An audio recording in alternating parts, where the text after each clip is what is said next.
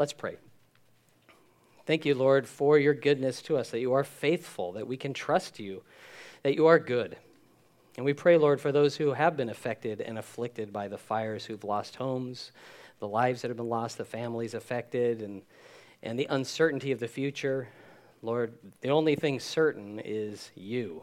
And we pray that you would give us great hope and confidence in you, that you'd give us opportunities to, be, uh, to help people that are in need and to be praying, to be uh, thoughtful, and seeking you during this terrible time. And we pray, Lord, you would bring comfort, you would bring peace, and, and the name of Jesus would be glorified, that people would come to Jesus Christ as Lord and Savior through this trial.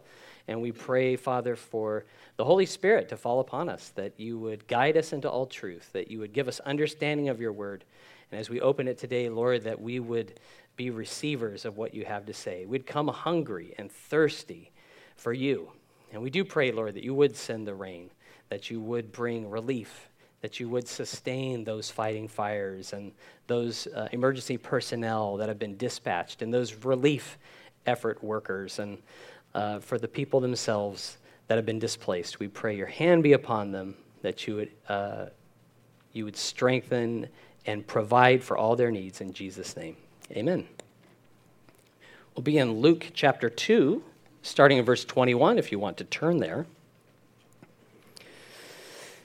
There's a lot that God has made that we can appreciate without being uh, without full knowledge of it. I think about the body and how it works. And you don't have to be a molecular biologist or uh, to, to be able to appreciate how when you're cut, your blood clots. And it doesn't clot before that um, and give you a heart attack if the body's healthy. Uh, and, and we have a mouth to eat, and we have a stomach that can process that food and give strength. It's like God thought of everything. Uh, we need to move from place to place, and He's given us feet that we can walk on and run and to pick up objects, to be able to write, and to see and to hear. And He's given us all these senses. And, and God thought of everything when He sent Jesus, the Son of God, um, born of Virgin Mary, to become a Savior for us. He knew that we needed salvation, and Jesus, be, Jesus came as a baby that needed to be held, carried around, cleaned, fed, cuddled that that was God in human form. It's, and he reaches, out to, uh, he reaches out to us today with nail pierced hands as our Savior who's risen. And it's like God created Adam from the dust of the ground. He breathed into him a living soul, and it says in all creation there was found no helper suitable for him. There was no counterpart in all of the animal and plant kingdom. And so he took from man a rib and he created Eve, and they were married. And in a similar way, God looked upon fallen humanity and saw there was no Savior. There was no one, no hope in this world for man to be forgiven of sin, for, for people to have a new life, to be able to go to heaven and live with God forever. That was impossible. There was no plant that could do it, there was no uh, animal or person so he sent Jesus to be our Savior. Man could not be fruitful and multiply by himself, and we could not save ourselves. So he sent Jesus. And may the wonder of that never be lost on us. That God has come to us, that He has opened blind eyes, that He has raised the dead to life, that we could know Him, that we could follow Him.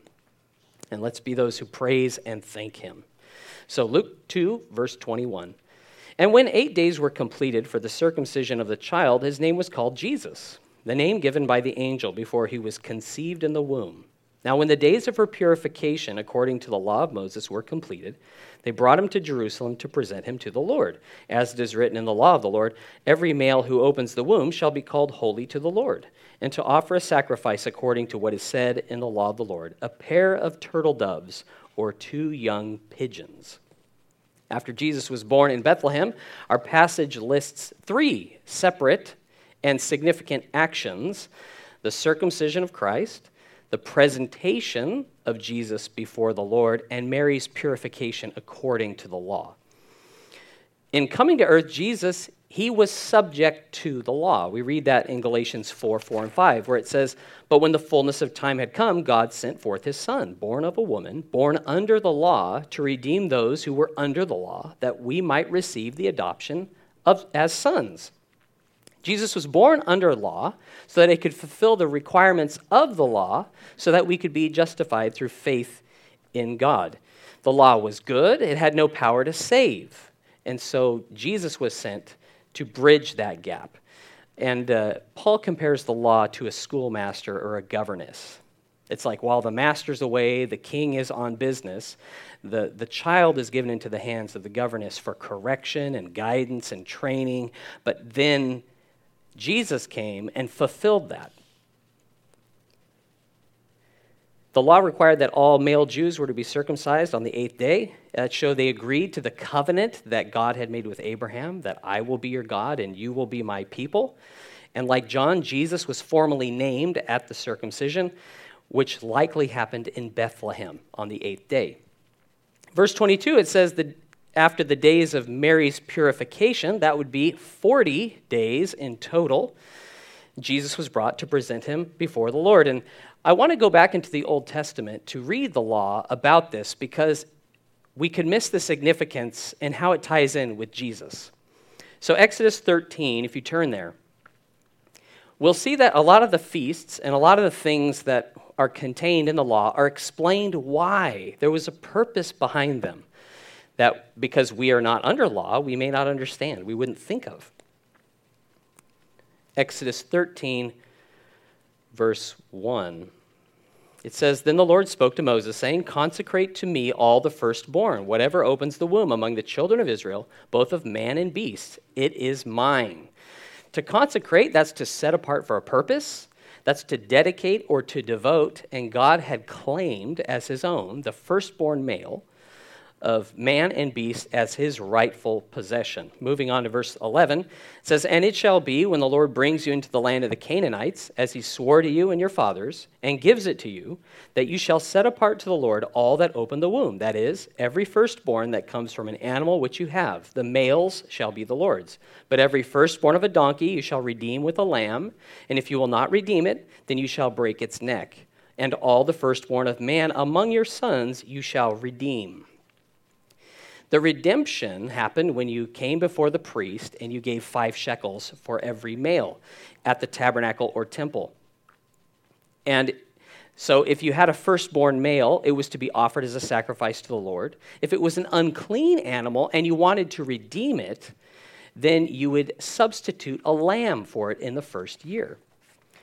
And they use the examples of donkeys here. Like if you have a firstborn male donkey, that you must redeem it. That means substitute a lamb for it of the first year, or you have to kill it. And that is a bit shocking to our sensibilities, right? We think, well, that seems pointless. It's wasteful. Why would you do that? But even though it's difficult for us to understand, he goes on to explain why they do this. Verse 14 So it shall be when your son asks you in time to come, saying, What is this? that you shall say to him, by strength of hand, the Lord brought us out of Egypt, out of the house of bondage. And it came to pass, when Pharaoh was stubborn about letting us go, that the Lord killed all the firstborn in the land of Egypt, both the firstborn of man and the firstborn of beast. Therefore I sacrifice to the Lord all males that open the womb, but all the firstborn of my sons I redeem. It shall be as a sign on your hand and as frontlets between your eyes, for by strength of hand the Lord brought us out of Egypt. Can you imagine being Job under law with 14,000 sheep, 6,000 camels, 1,000 yoke of oxen, and 1,000 female donkeys, and keeping tabs on which males were firstborn of those individual animals? That's a lot of work. I mean, that would take like a full time job to, to remember the names, to, to be able to mark them, to know that, okay, now this is the firstborn, this must be redeemed, or it must be killed. And the sons are like, why do we go through all this trouble? Like, this seems like a huge job. Why are we doing this? So he's like, when your kids get to the age when they realize this is odd and this is strange and this is a lot of extra work, why do you do that? Why do you pay money for people Or why do you sacrifice these animals? And that was dad's opportunity to say, Well, let me tell you about our history.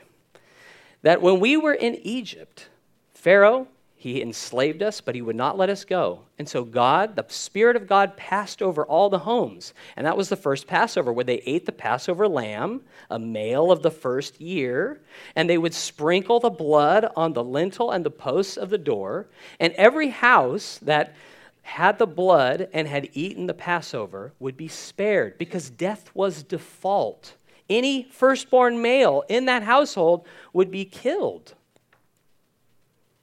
So it's very significant, right, that, there, that Jesus was presented and why this law was instituted. Because it was a sign that went all the way back. And he says it should be like a sign on your forehead and on your hand. And to this day, during prayers, uh, Jewish men will wear the tefillin on their foreheads and on their right hand. They'll bind it onto their arm as a reminder of what God had done. And in that little kosher leather box, there are scriptures written. Redeeming firstborn males, it was a reminder of the mighty salvation and deliverance done by God, but also a foreshadowing because we Gentiles are like the donkey, right? And he didn't want us to be destroyed, he didn't want to break our necks. And so, what did he do? He sent the Lamb of God to be our substitute so we can live. He's done that for every person.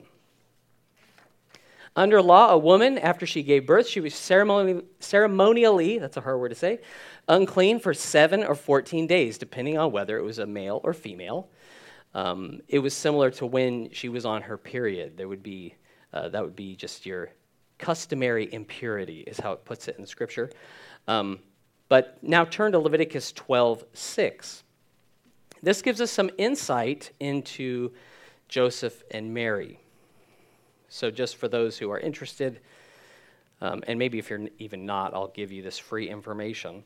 Uh, after a son, it was seven days plus 33 days of uncleanness before you could go and offer the sacrifice. That's 40 days total. And for a daughter, it was double that. It was 14 days up front and then 66 days.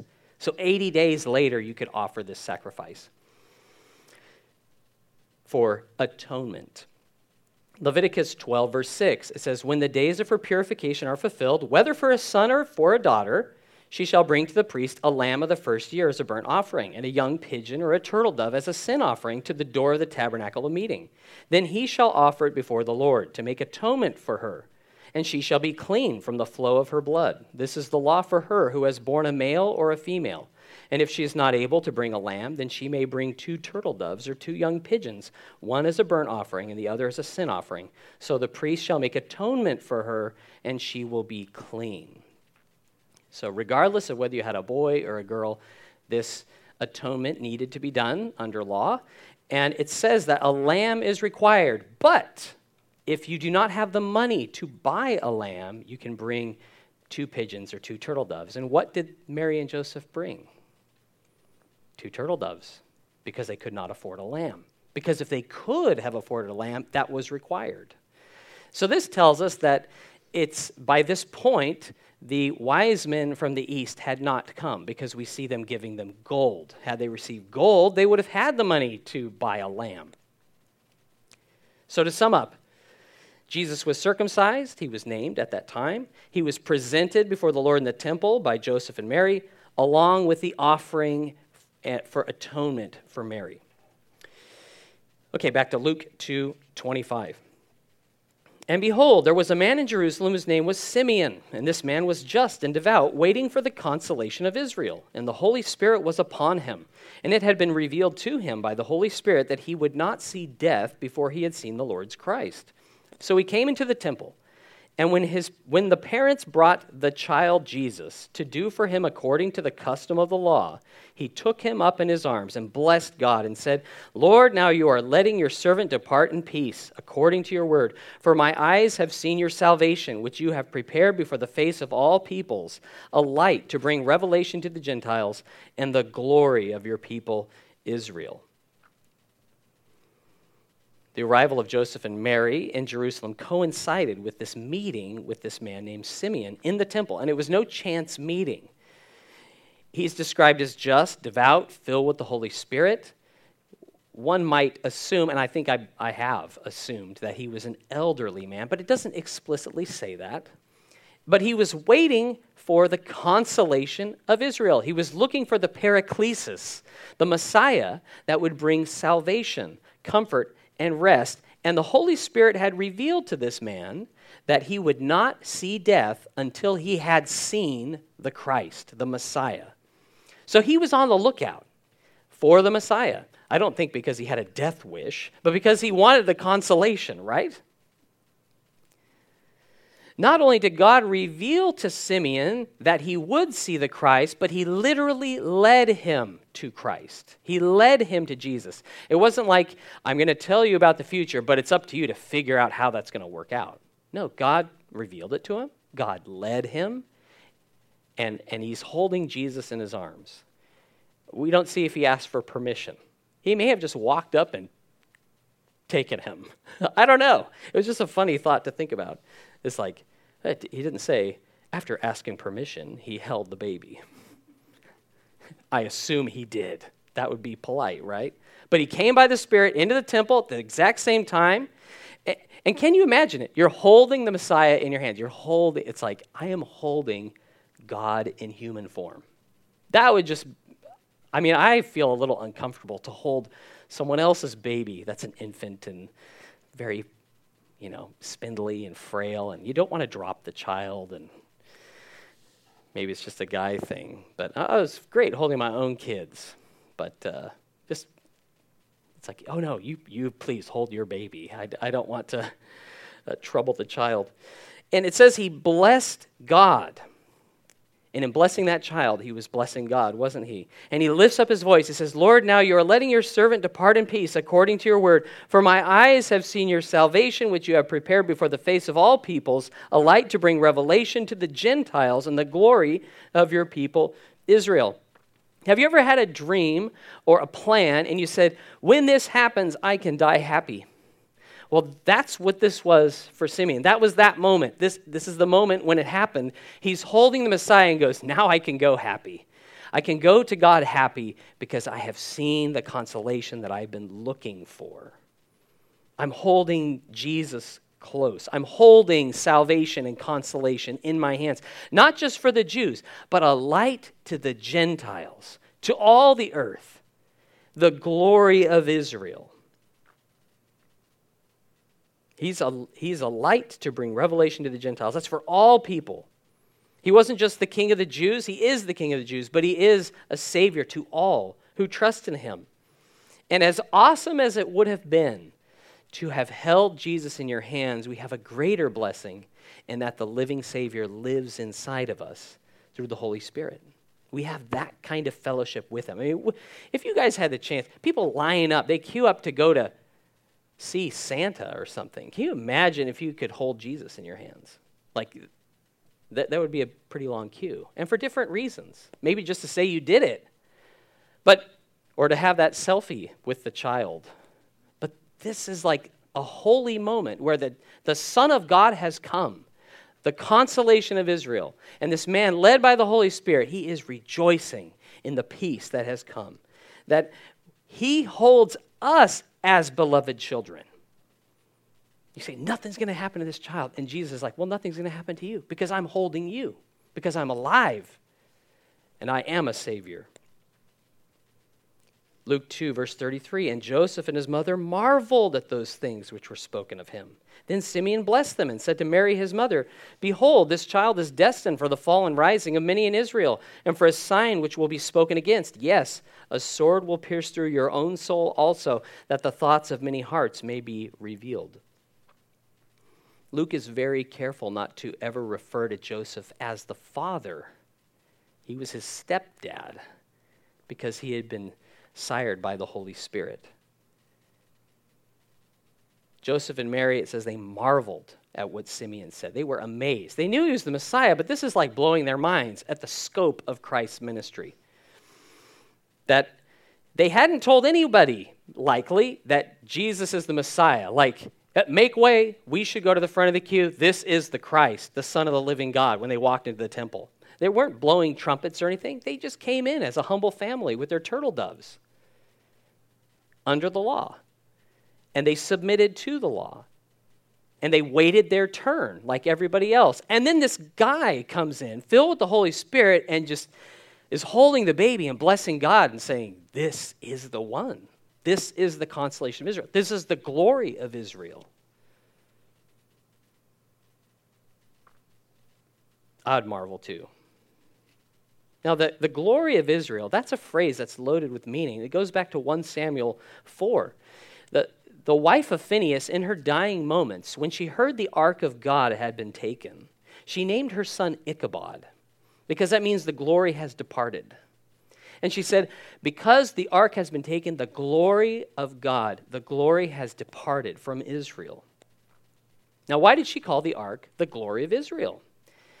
Well, because the ark was the one item inside the holy place where uh, that's where the presence of God dwelt.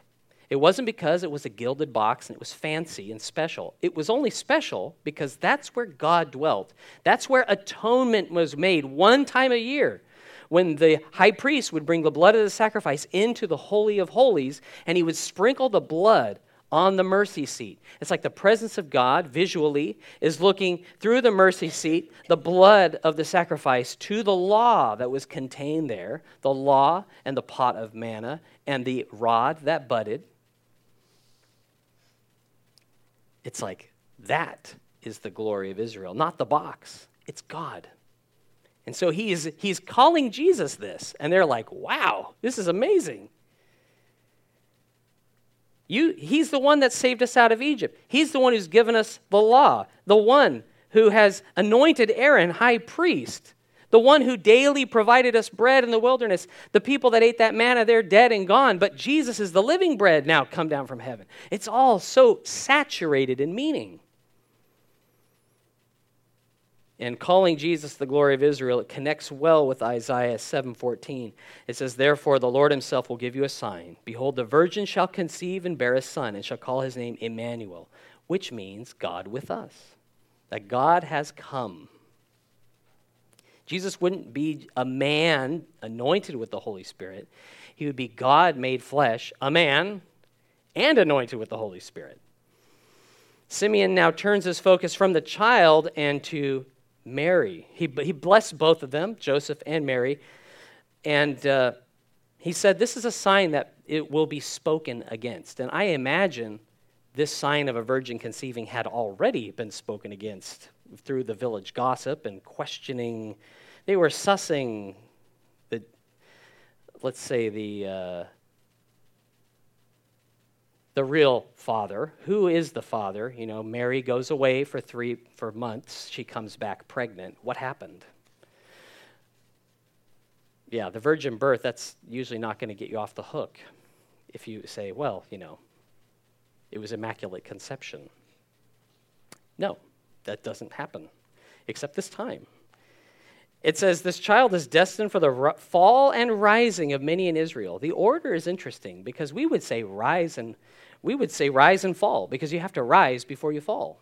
But he puts it in the opposite order the fall and rising of many in Israel, because the spiritual order there is revealed that we've been dead in sins and now we've been raised with Christ. We've fallen upon him for our salvation in faith, and we have now been restored to new life. Those who humble themselves, they're the ones that God will lift up. Jesus told that parable about the, uh, to some unbelieving Pharisees about the chief cornerstone. And he said, these guys were working, and uh, it's like this chief cornerstone had been quarried out by a master craftsman, sent to the job site, and the workers go, Oh, this doesn't fit in with our plans. And they rejected it. And it's like Jesus did not fit in with the Pharisees' plans of what the Messiah should look like because they had an expectation. They had it all planned out of how things should happen, perhaps. But Jesus said in Luke 20, 18, Whoever falls on that stone will be broken, but on whomever it falls, it will grind him to powder. So whoever falls on that stone in humility and repentance and faith, they are the ones who will rise. And many would fall in death as they follow Jesus. But Jesus says, If you believe in me, you will never die. I am the resurrection and the life. And then Simeon turns to Mary specifically and he says, A sword's going to go through your heart too. You're going to be pierced. The word of God, it's often called the sword of the Spirit um, from the Ephesians 6 passage. If you can, I, I can't imagine it, but growing up with Jesus, and he would say things that just pierce your heart because he knows your motives and he knows your intent. And he doesn't do it callously or, or brutal in any way, but growing up with that would be one thing where the word of God is coming from a human mouth every day. And then to be there when he's crucified and you hear people vilifying him and mocking him. This is the one who raised the dead. And she had a maternal instinct with him. I mean, they had a bond where she was his mother. She had a very unique relationship with him.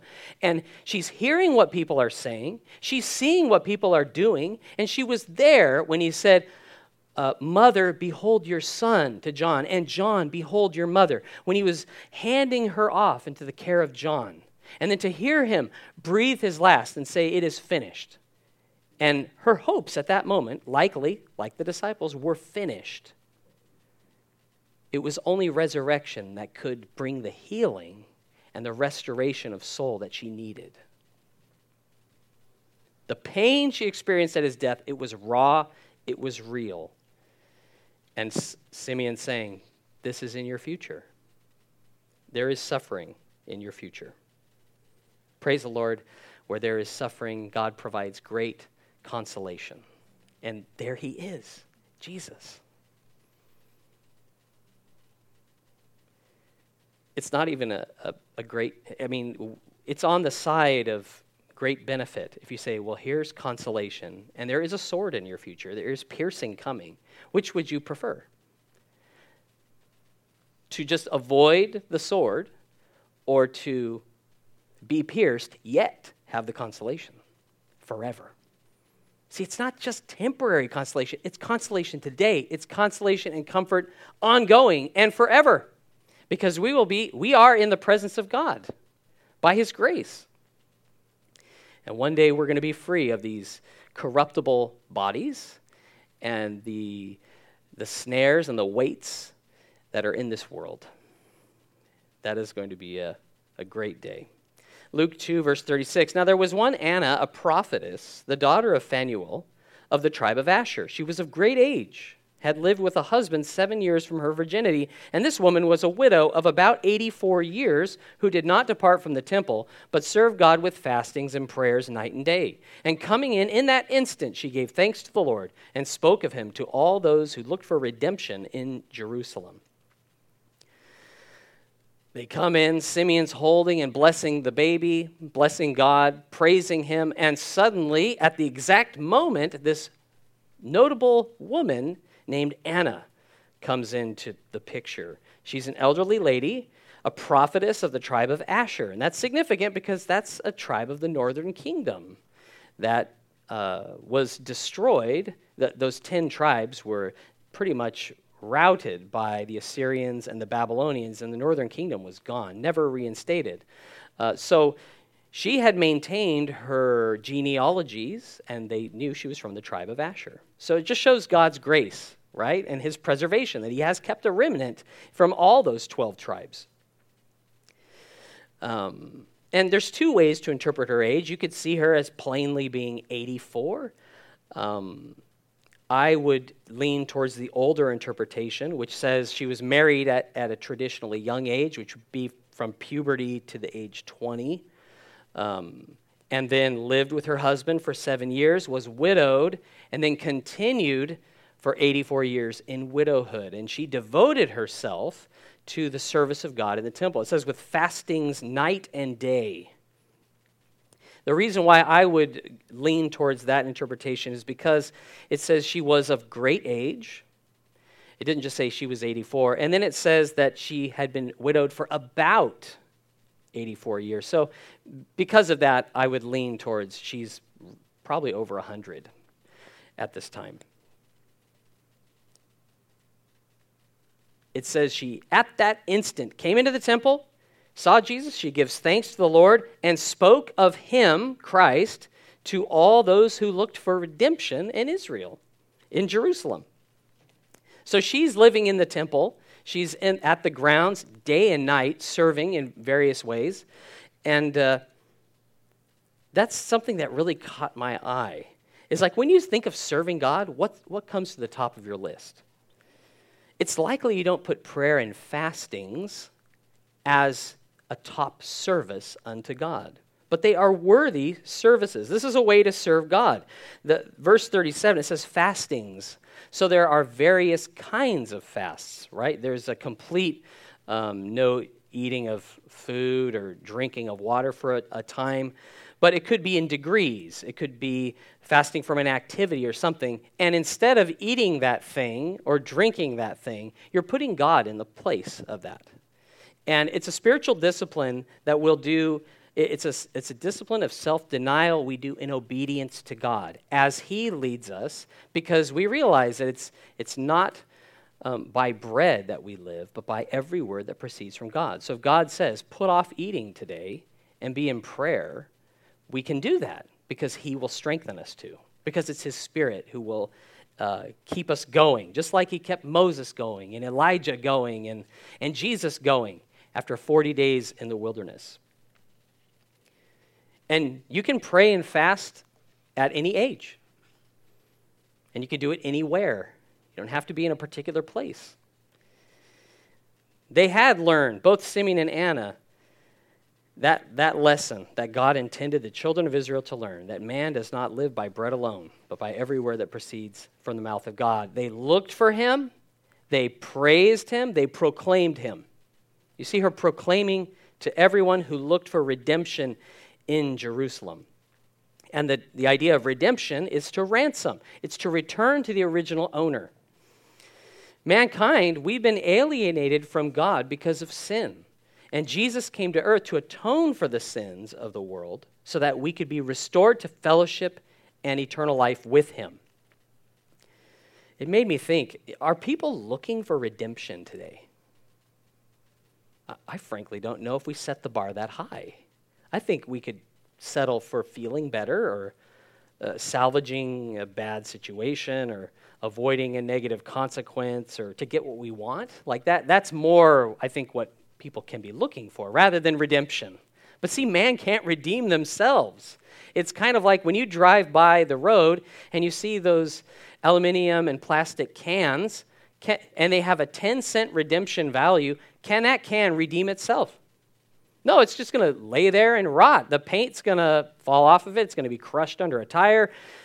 There's that there's no power in that to redeem itself at all to return it to that return and earn kiosk and get your 10 cents back because you're receiving back what it's it's like i'm giving you your can back so please give me my 10 cents back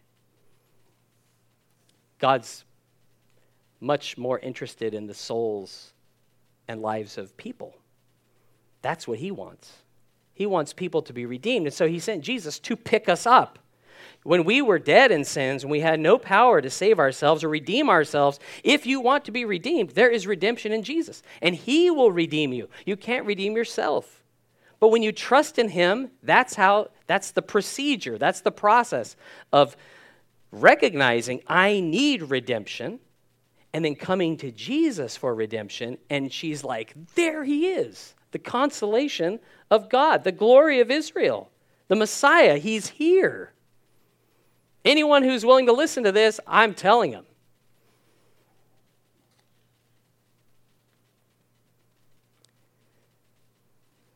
What a good word. What a great what great folks. And really it's not Simeon and Anna that we should praise. It's the Holy Spirit. It's God who filled them and directed them and enabled them to do God's will. But I, I respect and admire that they submitted to the will of God. That's something that I need to grow in, as do likely we all. Luke 2, verse 39. So when they had performed all things according to the law of the Lord, they returned to Galilee to their own city, Nazareth. And the child grew and became strong in spirit, filled with wisdom, and the grace of God was upon him.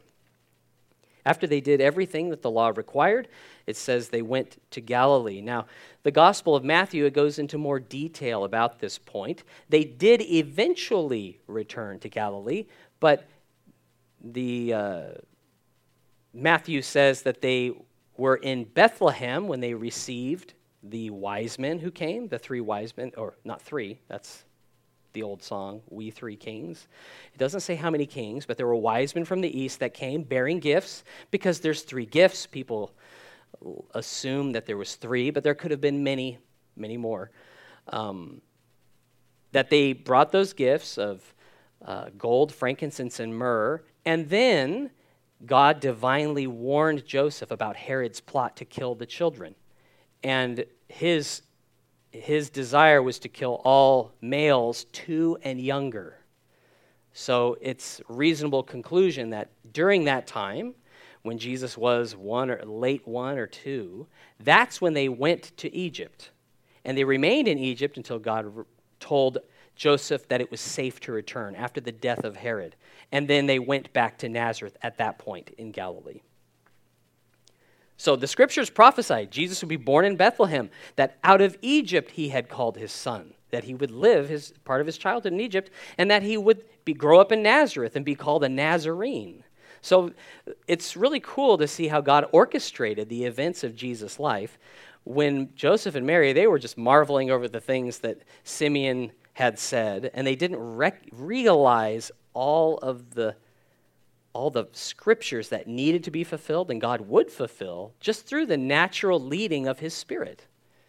Where he's like, hey, go to Egypt. It's time to come home. Verse 40, it says that the child grew, became strong in spirit, filled with wisdom. And it's really hard for me to imagine the Son of God limited by natural development. You know, learning to, to tie his sandals and learning to to eat with a, a utensil and etiquette, like how to just do basic stuff like dress yourself and wash yourself and, um,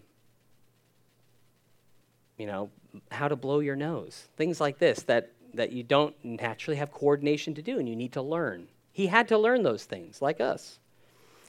And he submitted to his stepdad and Mary, his mother. And we might think that because Jesus was God, he didn't have to learn anything, but he did.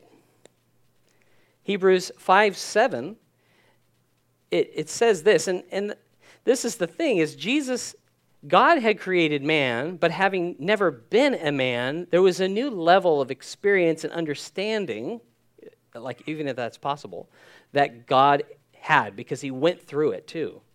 Because he, he experienced temptation, as we do Hebrews 5 7, it says, Who in the days of his flesh, when he had offered up prayers and supplications with vehement cries and tears to him who was able to save him from death, and was heard because of his godly fear, though he was a son, yet he learned obedience by the things which he suffered.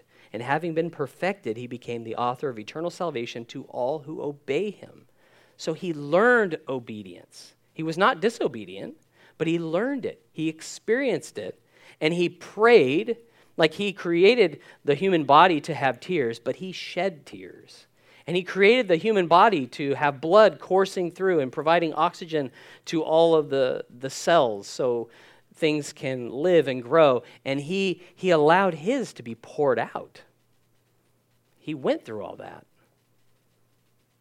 becoming the author of eternal salvation to all who obey him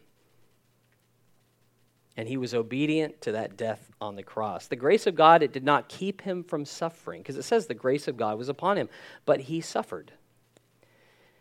Yet he had consolation in his Father. He was made strong to accomplish God's will to redeem sinners. And as we remember his death and his resurrection, how should we live? So, why don't you turn, please, to Hebrews 13, starting in verse 10 this is following on from that passage about Jesus learning obedience by the things which he suffered.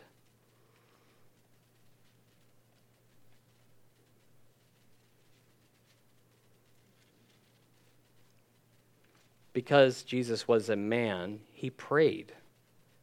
And he prayed, it says, vehemently to God who was able to save him from death and was heard because of his godly fear.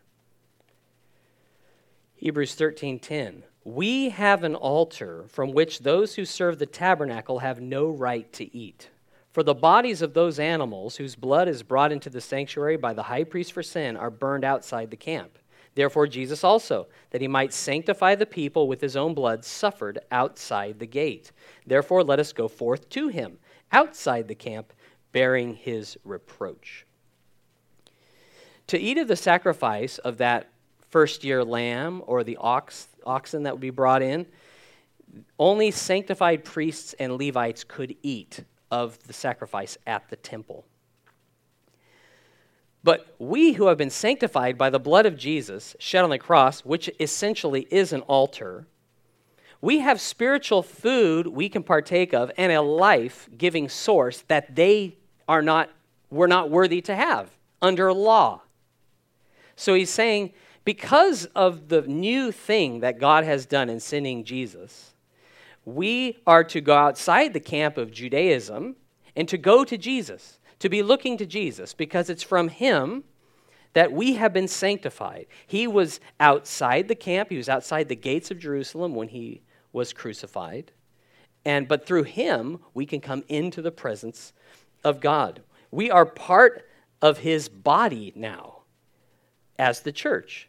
So when we have the the cup, which is the new covenant in his blood, the bread that's broken, like the broken body of Jesus, we, we are, we're no longer serving the tabernacle, because that's what it says. Those who serve the tabernacle, we serve the one who has made us living temples, temples of the Holy Spirit. And we're one body with one another, being one with Jesus, like he prayed in John chapter 17. It's just phenomenal. So we have in this chapter, the shepherds of Bethlehem, they sought him. They proclaimed him Simeon. He held Jesus and blessed God. Anna saw Jesus. She gave thanks to God. But ultimately, Jesus would be rejected. He would be reproached. Like, people are really happy. The people in this passage are really happy that Jesus has come, but later in his life, people rejected him and they, they would not have him as their Savior. So there was reproach associated with Christ and being a follower of Christ. But we should go forth to him bearing his reproach. That's part of taking up the cross of Christ, right? The reproach, the curse of that cross was laid upon him, so we are to identify with him. Continuing in verse 14, for here we have no continuing city, but we seek the one to come. Therefore, by him, let us continually offer the sacrifice of praise to God. That is, the fruit of our lips, giving thanks to his name. But do not forget to do good and to share for which with such sacrifices God is well pleased. Nothing here on earth is going to last. We don't have a continuing city. We seek the one to come. We look to Jesus. Like Simeon looked for the consolation and glory of Israel, we're called to look unto Jesus by faith, trusting that in him we have consolation and salvation. And by Jesus, we are to continually, it says, offer the sacrifice of praise to God by giving thanks to his name. So we, we thank God, we praise him. Simeon thanked God for saying, he said, Now I can depart in peace. We can live and walk in peace today. It's not in some distant time where we can experience the peace of God that passes understanding, that guards our hearts and minds. And let's not forget to do good, to share, to serve God in fastings and prayers night and day for his glory. Jesus laid down his life for us sinners so we could be redeemed living sacrifices unto him. How beautiful that God would reach out to us, that he would give us a hope of salvation and consolation, that the glory of God would come and can fill us through his Spirit. If I could please have the worship team come up, we will have a song During that time, please come up in a couple of rows and receive of the bread and cup, and then I'll lead in a prayer.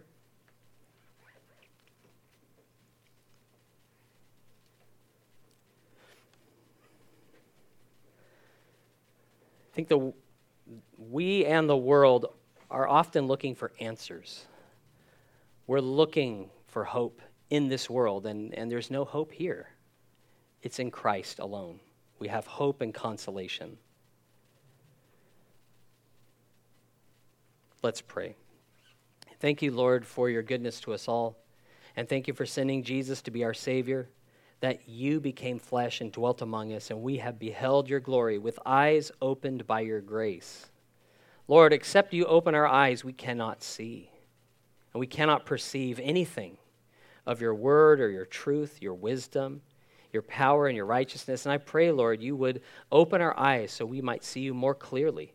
Like the blind man who, when you touched him and he he could see, but he said, I see men as trees walking. He didn't see very clearly. Lord, I pray that you would open our eyes to see you as our consolation and our Savior, and that you are enough. Your grace is sufficient, that you are good, and you are life, and the light of the world, the Lamb of God, sent to be our Savior. Thank you for being our substitute. Thank you for allowing, for taking those blows and, and persevering through the pain and the separation from the Father so that we could know you, so that we could be brought into the family of God and be part of the body of Jesus Christ. Thank you, Lord, for your acceptance, for your forgiveness, for your cleansing, that we you've washed away our shame and our guilt forever. That we have a hope, a living hope, and a hope in the heavens that does not fade away, reserved for us. Lord, I pray that we would we would abide in your peace, and until the day we depart this planet, Lord, put praises on our lips unto you. Give us words of thanksgiving and encouragement. And I pray that through us, Lord, many would come to know the Savior, Jesus Christ, that we would be as Simeon and Anna, who proclaimed you boldly, who weren't ashamed of the gospel. Thank you for redeeming us. Thank you for ransoming us, Lord. And we pray that you would uh, be honored and glorified as we proclaim your death till you come. In Jesus' name, amen.